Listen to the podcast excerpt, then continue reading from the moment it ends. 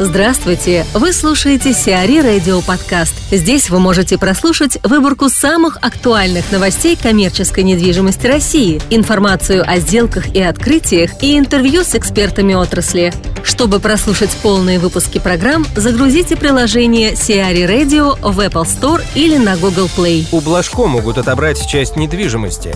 Банк «Российский капитал» как залогодержатель недвижимости основателя девелоперской группы «Донстройинвест» Максима Блажко добился введения процедуры наблюдения в отношении ЗАО «Комплекс Серебряный Бор», на балансе которого в лесопарке на северо-западе Москвы 2 гектара и 4 объекта недвижимости. В 2011 году банк открыл компании две кредитные линии на общую сумму полтора миллиарда рублей.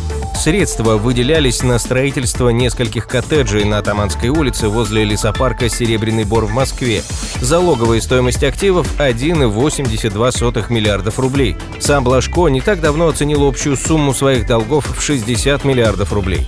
Дмитрий Шицель, управляющий партнер компании VAM, рассказывает о сложностях реконструкции исторических зданий. Продолжение слушайте в следующую пятницу. Дмитрий, расскажите, пожалуйста, с какими ограничениями приходится сталкиваться девелоперам, которые берут на себя смелость заняться реконструкцией исторических зданий? И какие сложности встают на их пути?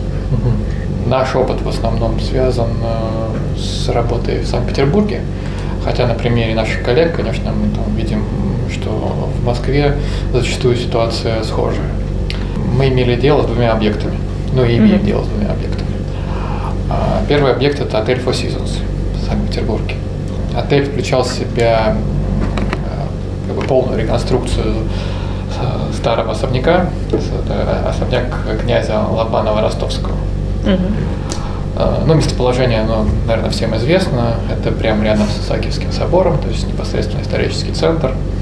И после реконструкции это получился пятизвездочный отель класса люкс под управлением оператора Four Seasons. 183 э, номера там. Открыли в 2013 году, если не ошибаюсь. История здания, она правильным образом перетекла в его, его настоящее, да, и то есть одно не противоречит другому, то есть то, как он используется, то, как он воспринимается гостями, и тот функционал, который он несет. Второй объект у нас это проект Никольские ряды, это в Санкт-Петербурге. Это также, в принципе, центр Питера, но немножко просто дальше, вот, непосредственно таких вот э, а, самых популярных туристических э, мест. В Никольских рядах э, сейчас реконструкция в данный момент как раз завершается. Mm-hmm. В следующем году мы планируем, что строительная компания, компании нам этот объект завершат, и он будет сдан. А, и там будут располагаться две гостиницы. Holiday, Holiday Inn Express, uh-huh. это трехзвездочная гостиница на 224 номера, и э, хостел на 158 номеров, но хостел такой форматный, который, наверное, еще не совсем знаком для российского гостя, так mm-hmm. скажем. То есть хостелом, наверное, все-таки пока в основном воспринимаются такие маленькие переделанные гостиницы квартирного типа, так для скажем, да, для студентов.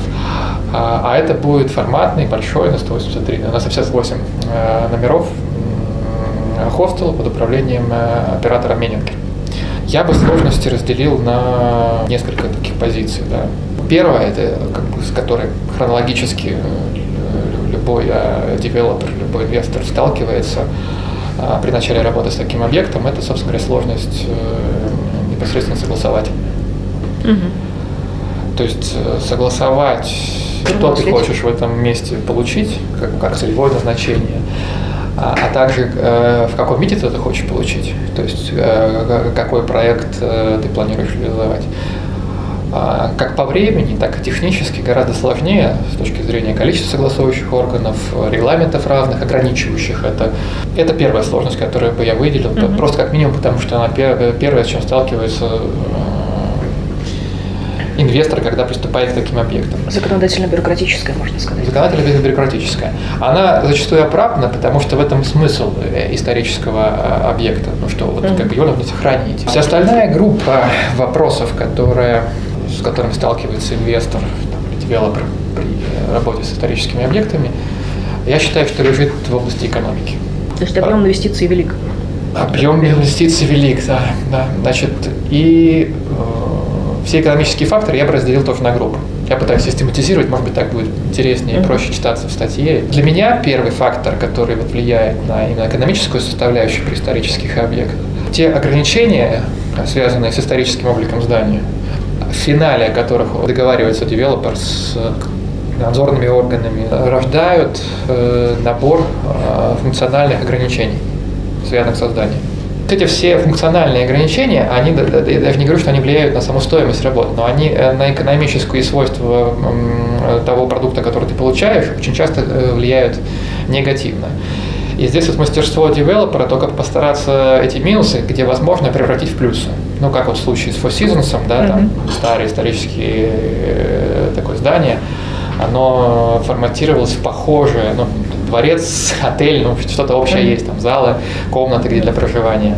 Тем не менее, рынку это интересно, то есть берутся за такие объекты. Интересно, потому что в первую очередь локация, потому что исторические объекты все-таки находятся в центре городов часто, и поэтому локация, конечно, привлекательна. Поэтому если э, все минусы удается сбалансировать с точки зрения плюсов, с учетом локации и с учетом этого, то появляется экономически привлекательный объект. Если заканчивать вот со списком как раз вот факторов, которые влияют на стоимость, то вторым бы я назвал фактором это прямое удорожание по сравнению с обычным объектом стоимости строительства. Производители «Титана» купили люксовый курорт.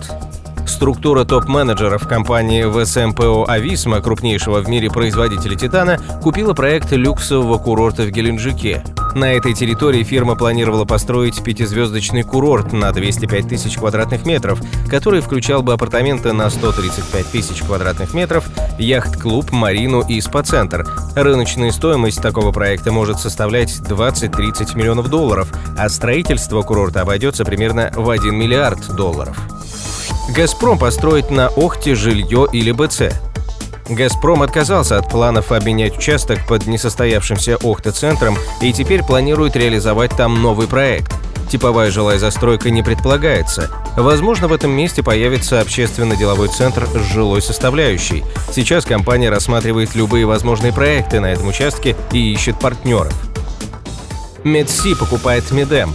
Принадлежащая АФК-система сеть клиник МедСи в Петербурге покупает клинику экс-министра связи Леонида Реймана Медем. На базе последней создадут флагманскую семейную клинику МедСи на северо-западе России. Сумма сделки не разглашается. В настоящее время МедСи является вторым по величине игроком на рынке частной медицины в России. Сиари Радио. Эксклюзивные рубрики «За и против», «Ноу-хау», «Ремейк», «Новые форматы». Слушайте в полных выпусках программ в приложении Сиари Radio. Приложение доступно в Apple Store и на Google Play. Более подробная информация на сайте siari.ru slash radio.